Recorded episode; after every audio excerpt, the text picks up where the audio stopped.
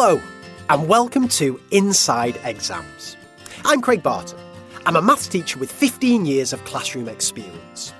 I'm pretty clued up on writing lesson plans and defining a decimal number, but there are still plenty of things about the exam process that remain a bit of a mystery. So, across this series, I'm going to be asking what you want to know from exam boards. Each week, I'll set off in search of pearls of wisdom from those creating exam papers. Today, I'm thinking about provisions for special needs students. I was at the theatre recently, and it struck me just how far the industry's come in making theatre accessible to as many different audiences as possible. There's been a real drive to reduce the physical barriers to attending shows. The spectacular dramas enhanced for those with sensory and communication disorders. Performances are captioned and audio described. There are more relaxed performances. The point is, theatres are going above and beyond to ensure everyone can share the value of having live communal experiences. So, are these sorts of conversations being had by exam boards? What are they doing to make sure they're keeping up with the incredible improvements being made in the rest of society? I've certainly got my own questions here, but before I hit the road this week, I want to know what you want to know. I'm Harriet Queralt. I'm an English teacher. A couple of years ago, we had some papers modified for a visually impaired student, but I do know that our SEN department would be very interested in knowing how else you can modify papers for students in case there's anything that we don't know about that you could provide for us. I too have come across papers that have been enlarged for visually impaired students. But if industries like theatre are able to so cleverly cater to such a huge variety of needs, surely there are countless innovative arrangements our students could benefit from too. Sue Barnbrook is AQA's Special Requirements Manager, and I'm off to her office to find out more.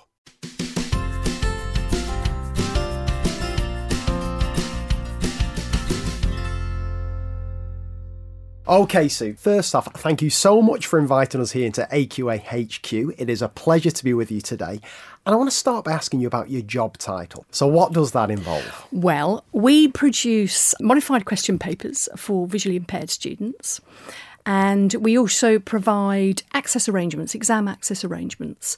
And they're things like extra time or scribes or readers for students who've got learning difficulties. The range is infinite. Can we talk about that range? Can you just give us a, a sense? What kind of students are we talking about here? So for modified papers, it's it's only students with visual impairment. But for exam access arrangements, yeah, it's for people with severe learning disabilities. Maybe they've got cognitive processing difficulties and it takes them a long time for their thought processes to, to go through. And so they might need extra time in their exams. Or for whatever reason, they have difficulty reading words on a page. Now, I've been doing a bit of research here, Sue. Correct me if I'm wrong here. You've been in the job 17 years, is that right? I have, yeah. Wow. Can you give us a bit of a sense of how's the job changed and how's the provision for these students changed in that time? Okay, so it's, it's changed a lot in those 17 years. Modified question papers, the range of question papers that we provide for the visually impaired has increased, it's doubled. We provide four different types of modification. Those have developed because of need, because our customers have told us that that's what we need.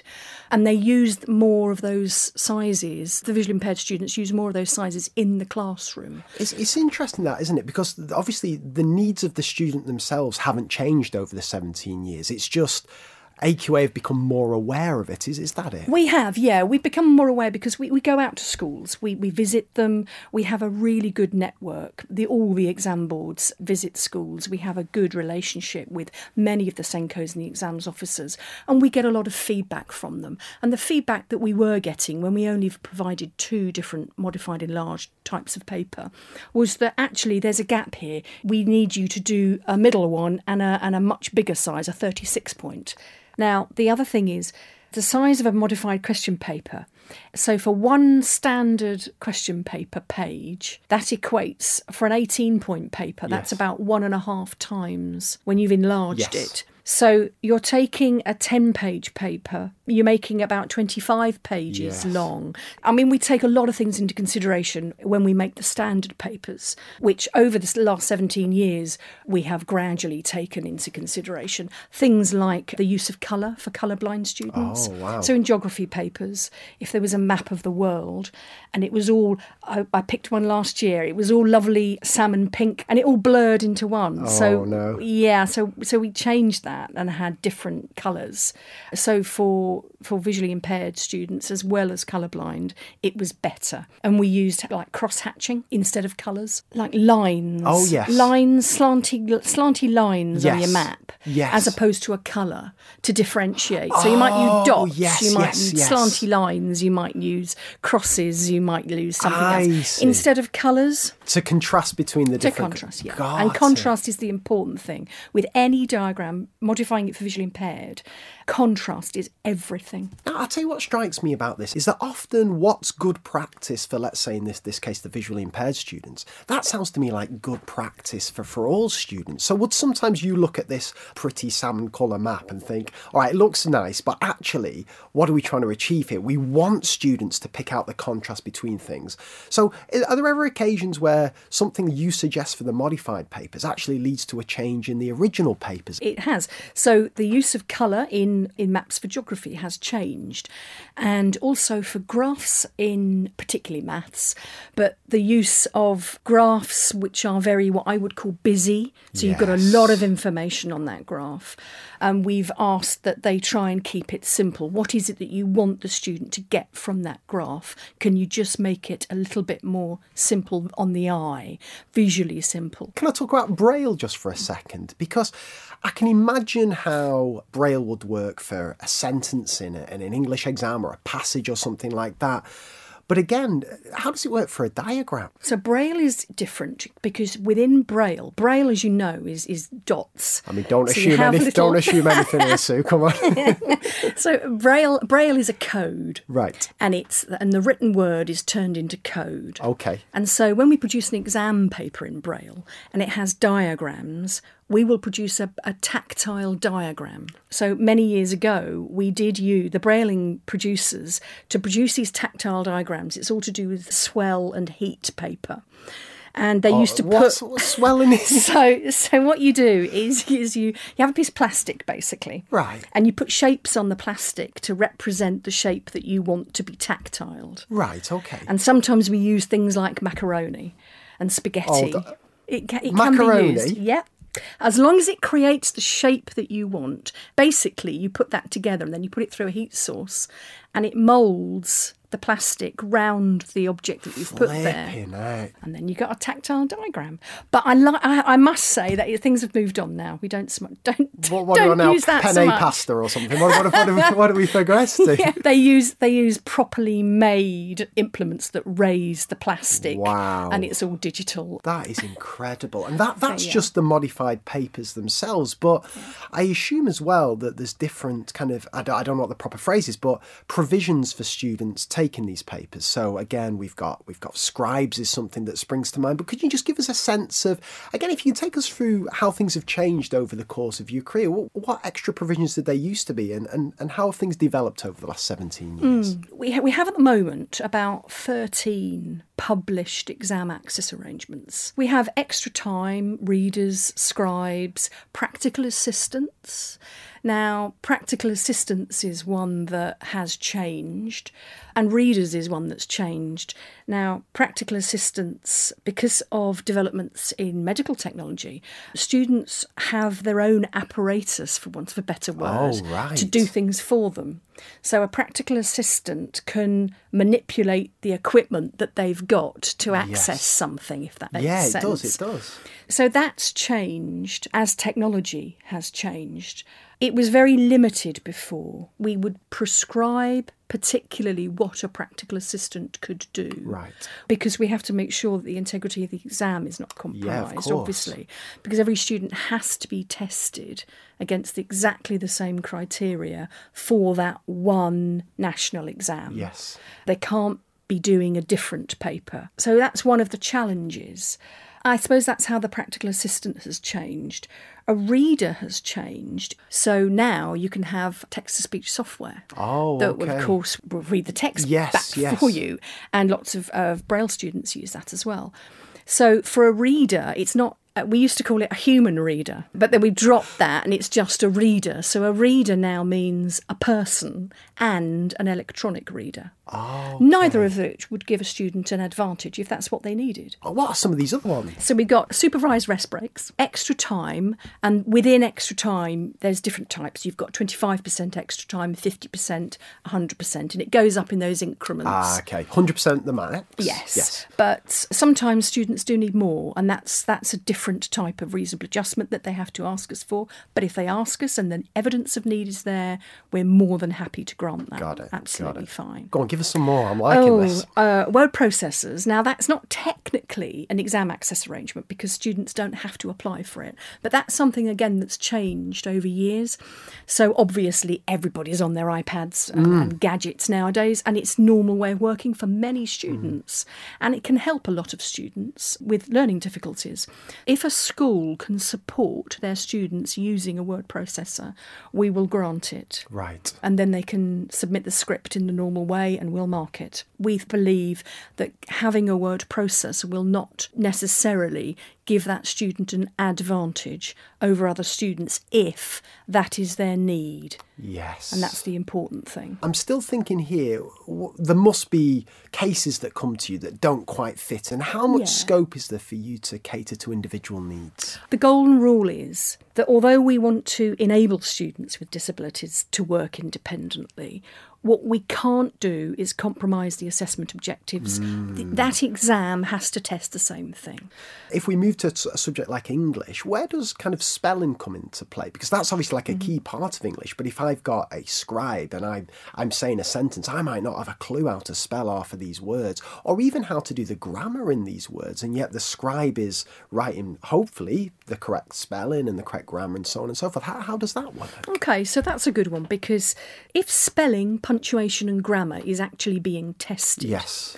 the student has to, and this is going to sound harsh, Go on. has to spell out each word. So the Wow. scribe is under strict rules to actually write just what the student tells them. And as I say, if spelling, punctuation, and grammar is part of what is being assessed, the mm. student must do this.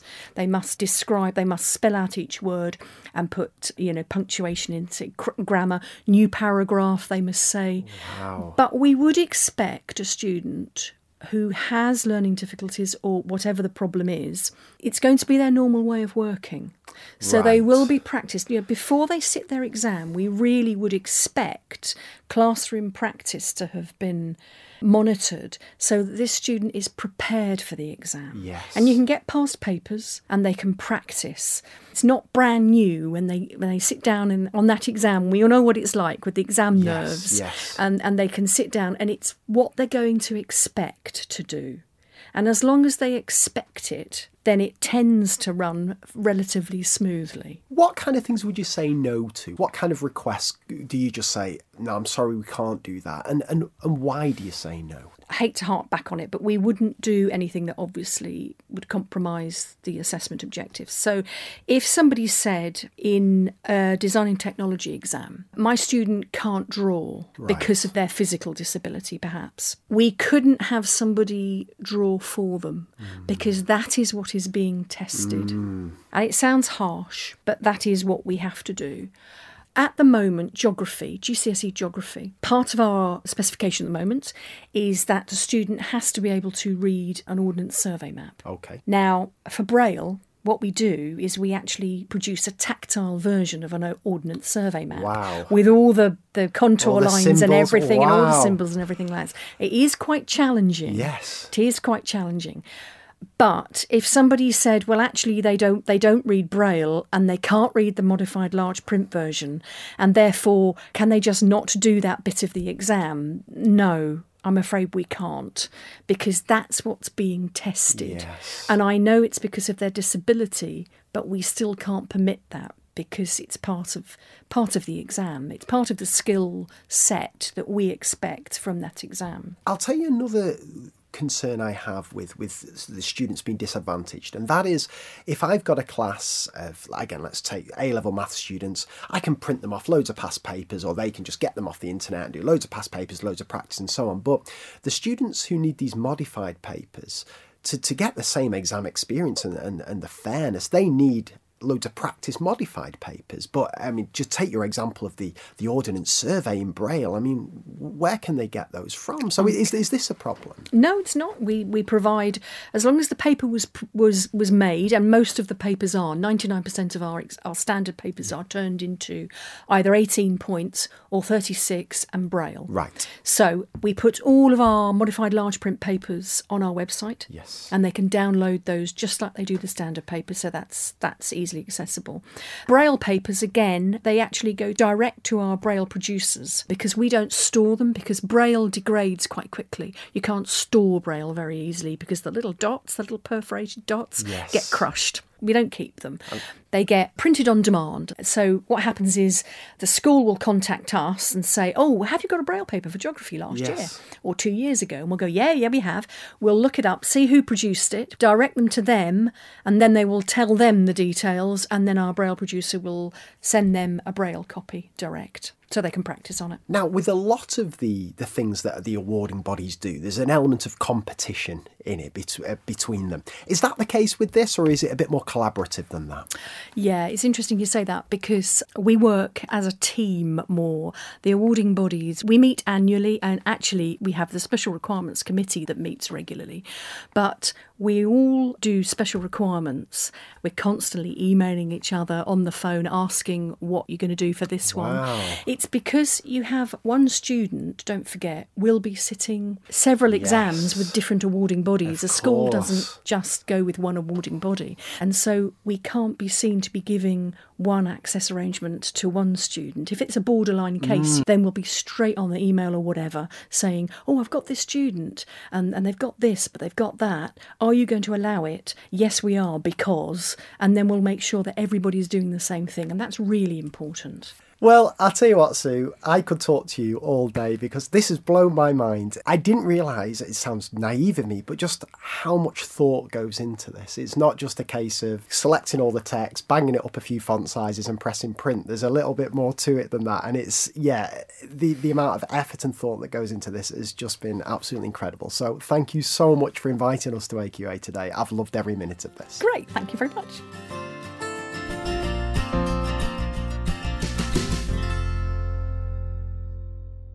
Wow, what an education that was. I'll be honest, I had no idea quite how many different ways our students can be supported through exams. So I hope that answers your question, Harriet.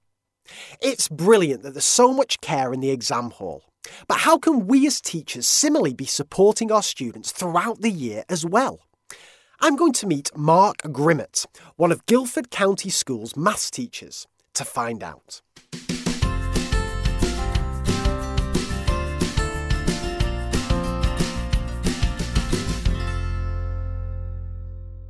So, Mark, first off, thank you so much for inviting us into your school today. Can I just start by asking if you could give a bit of context about the school itself and the students you teach? I'm in uh, Guildford County School in the heart of Surrey. We've got about a thousand students at our school, all different abilities. Uh, it's a music specialist college. Could you just give us a bit of an idea about some of the access arrangements and special arrangements that your students might require and why they might require them? In our school, we've got, as I say, students with a range of abilities, and access arrangements specifically when it comes to exams are really, really important. We may have students that require extra time, students that require scribes or readers, some that may need laptops, and some that may require to just be in an extra room for anxiety reasons. Let's just talk about in the classroom itself, so not exam time, just in day to day teaching. Is it a collaborative process between you, the teacher, and, and the pupils as to trying to find out what the best learning environment is for them? And if it is, is it harder with younger students than it would be with older students? I'd say that, you know, within the classroom, you know, it's never changing dynamic experience. The students there are, you know, bouncing off each other. They are developing, they are changing in lots of different ways. So it's up to you as a teacher to maybe realize the best ways of working. You know, you might have smaller classes which are specifically support sets, which we, we have at our school.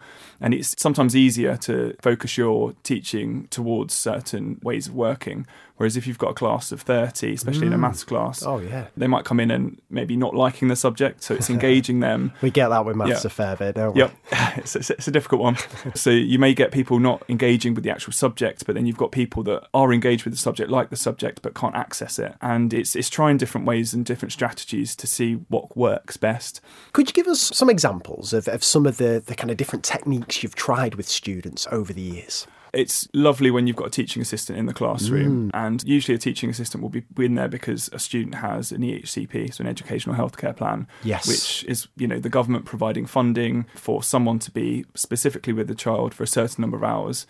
I sometimes will use them more effectively by asking them to work with other students that may have slight learning difficulties, so students with dyslexia or students that may have, you know, hearing impairments, using them to focus on those students, so using the TAs to focus on those students and me as the teacher to focus on the student with the EHCP. Oh, interesting. So even though the TA is assigned to one particular student, it's better use, you think, putting them with other students. And why, why is that? I feel that you know me as a teacher, I'm able to to focus my time and give that student some one to one time hmm. from from the teacher, and it allows the the TA to use their expertise as well. Usually, they're in that class because they have expertise in the subject as Yes. well, and it's really really beneficial to have them give some one to one time to students that may not get my full attention all the time.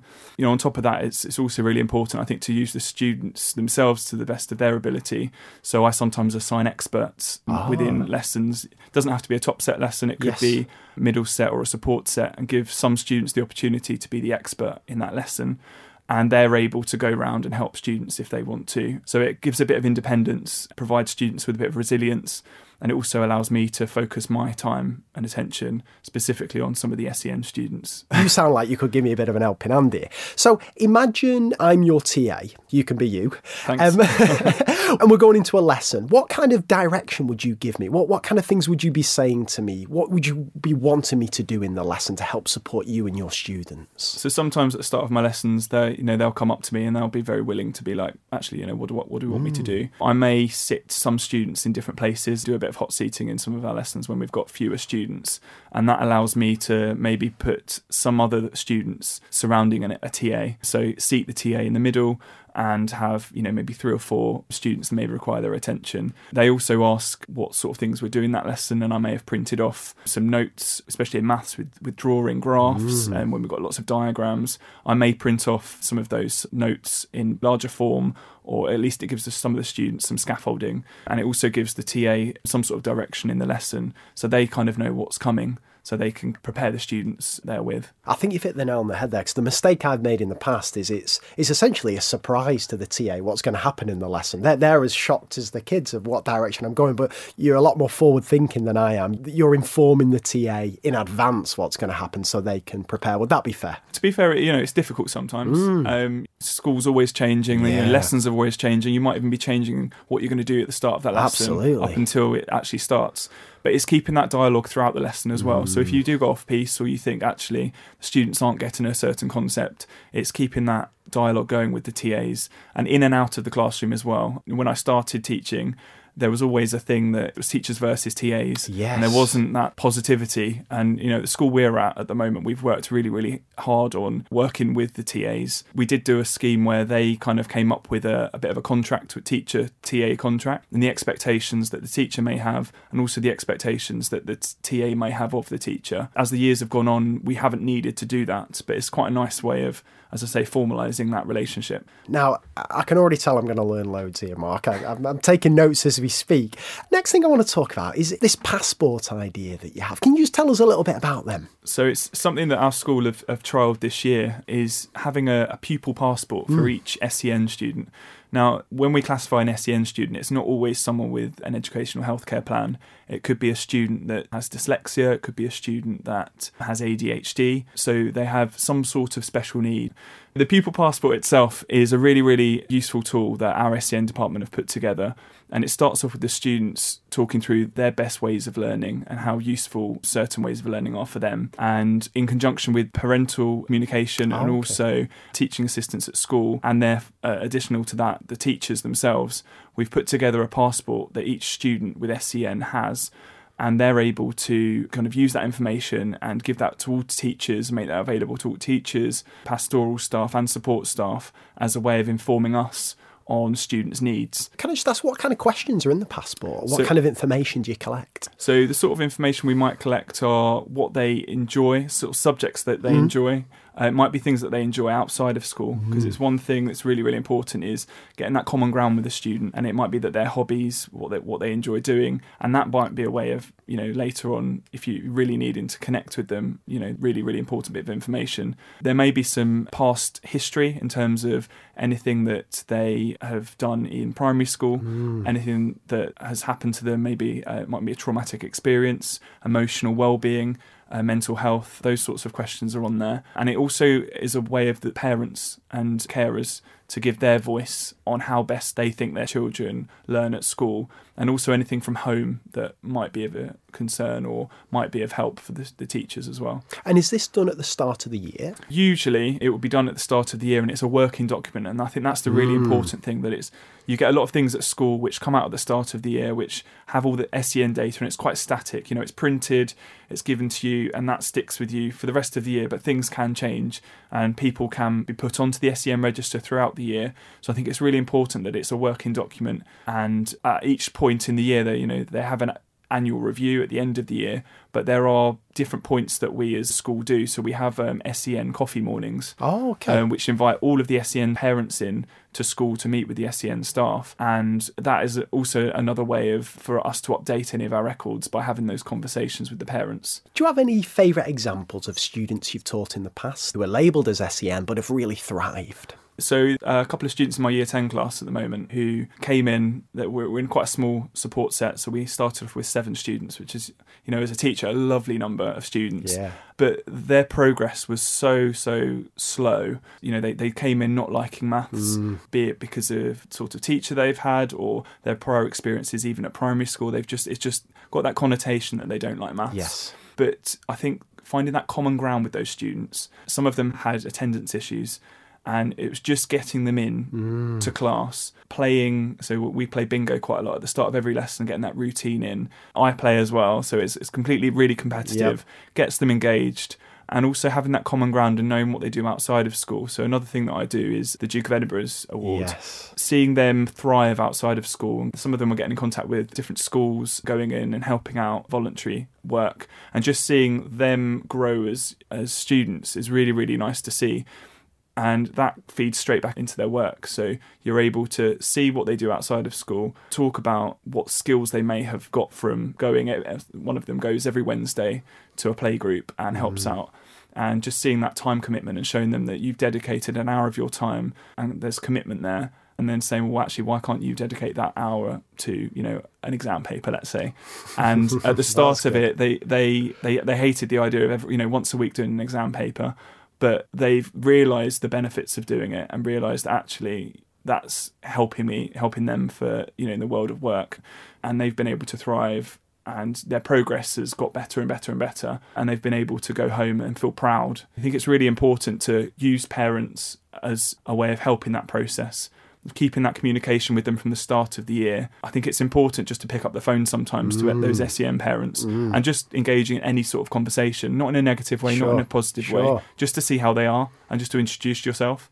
So then later on in the year, when it comes down to those exam papers, you're able to go actually, well, so and so's been doing really, really well, but he didn't didn't get his exam paper in, and the parents are on board and they know exactly what you're about and see the importance of it, and then the students, I think, then become more motivated to want to do well. Can we talk now a little bit about exams? Are there any particular kind of stresses or concerns that your SEN students have that perhaps your non SEN students wouldn't have or, or wouldn't have to the same kind of degree? when it comes to exams, it's really, really important to give the SEN students time and give them, you know, strategies in which to, to deal with the stresses and anxieties. It's really important to let them know well in advance about when exams are coming up. And we put together a revision guide that actually goes out to all students, mm. but we, we make a point of sitting down with specific SEN students and going through these are the revision techniques for this subject. Oh. These are the expectations. And it's a school wide thing that we now do, even in year seven. That's fascinating. So everybody gets this guide, every student gets it, but you'll just put in a bit of extra one to one support with the with the SEN. Yeah. Can you just give us an example of some of the things that are in the guide? Uh, so in the guide there, it goes through exactly what exams they're going to be having, mm-hmm. when they're going to be having them, times in the day, what the expectations are with revision. And so each subject then gives, you know, a one pager on these are the sorts of things to revise and also gives them places to go resources wise. So any logins that they need to then further their revision plan. It also gives them best ways to revise as well. So, you know, our head boy and our head girl give their own advice from a year 13 point of view on ways in which they learn best and they revise best. I think it's those revision guides uh, in conjunction with revision assemblies, it gets students ready for the exams, but having that extra one to one time with them, it might be the subject teacher, or it might be uh, one of the TAs or someone from the SEN department sitting down with those SEN students and putting together a, a revision timetable for them Obviously, there's big advantages of labelling students with the correct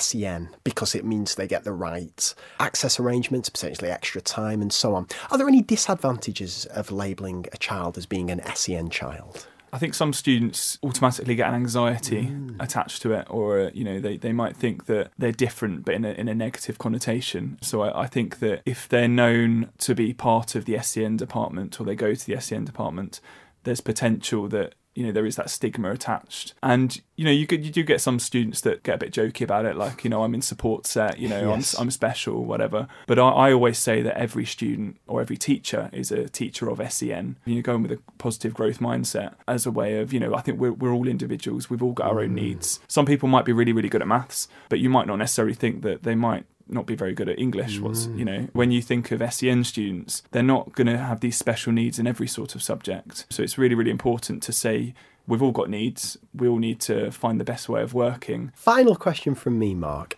Obviously, we know teachers are incredibly busy. We've so much on just just normally, but it's it's an additional workload, isn't it? Adequately catering for our SEN students. So, how do you find the time to do this? And if you've got teachers listening who have got SEN students who want to do some of these incredible things you're suggesting, how can they do it without it eating up even more of their time, if that makes sense? I think it's important to say that teachers don't have a lot of time. Mm. And when you think of how can I adapt my lessons for SEN students, you end up thinking of, oh, I need to change this, or I need to add yes. this, or I need to yes. p- make this resource, etc.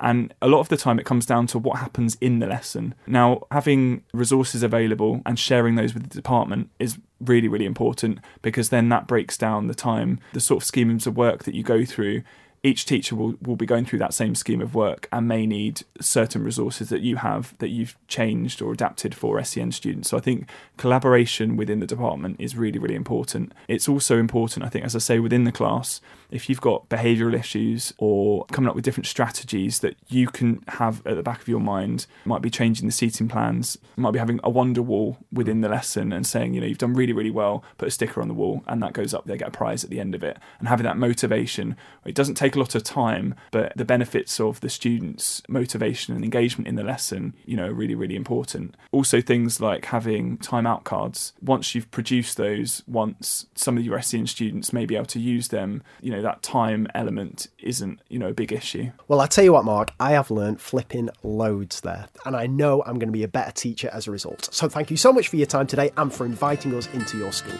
Thank you.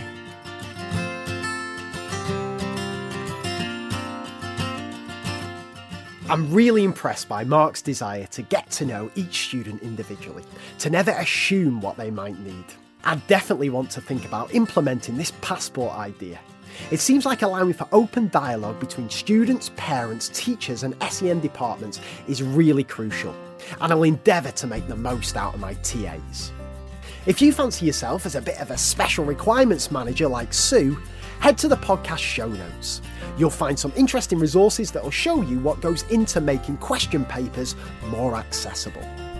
Over the coming episodes, I'll be chatting to more exam writers, markers, and pioneering teachers to get the answers to your queries. So if you want to swat up ahead of exam season, make sure you rate, review, and subscribe to the podcast. Until next time, goodbye.